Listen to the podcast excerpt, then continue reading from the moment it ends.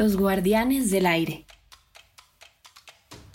Un día, cuando el sol apenas acariciaba la isla de Kusamil, se visualizaba un amanecer espectacular.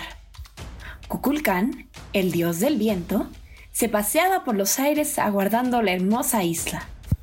Fue entonces cuando Kawil, dios del fuego, Aprovechando la tranquilidad que existía en Kusamil y en un descuido de Kukulcán, desencadenó enormes bolas de fuego cayendo en el paraíso.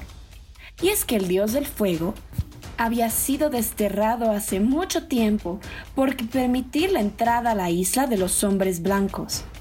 El fuego consumió al dios del viento y el aire caliente se colapsó con el aire templado y este a su vez con el cuerpo del dios del viento y se formaron enormes nubes que ascendieron hasta el cielo para descargar en forma de gotas de lluvia toda su fuerza y apagar al fuego que consumía el paraíso.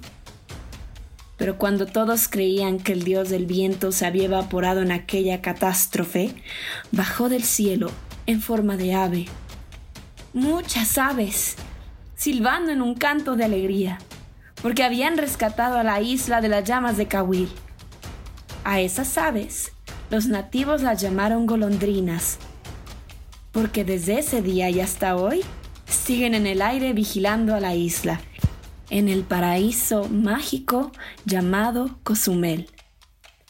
Es por eso que a la isla también se le conoce como la isla de las golondrinas, porque en ella predomina la tranquilidad desde lo más alto en el aire hasta la blanca arena que podemos observar en nuestro paraíso, gracias a las golondrinas, también llamadas guardianes del aire.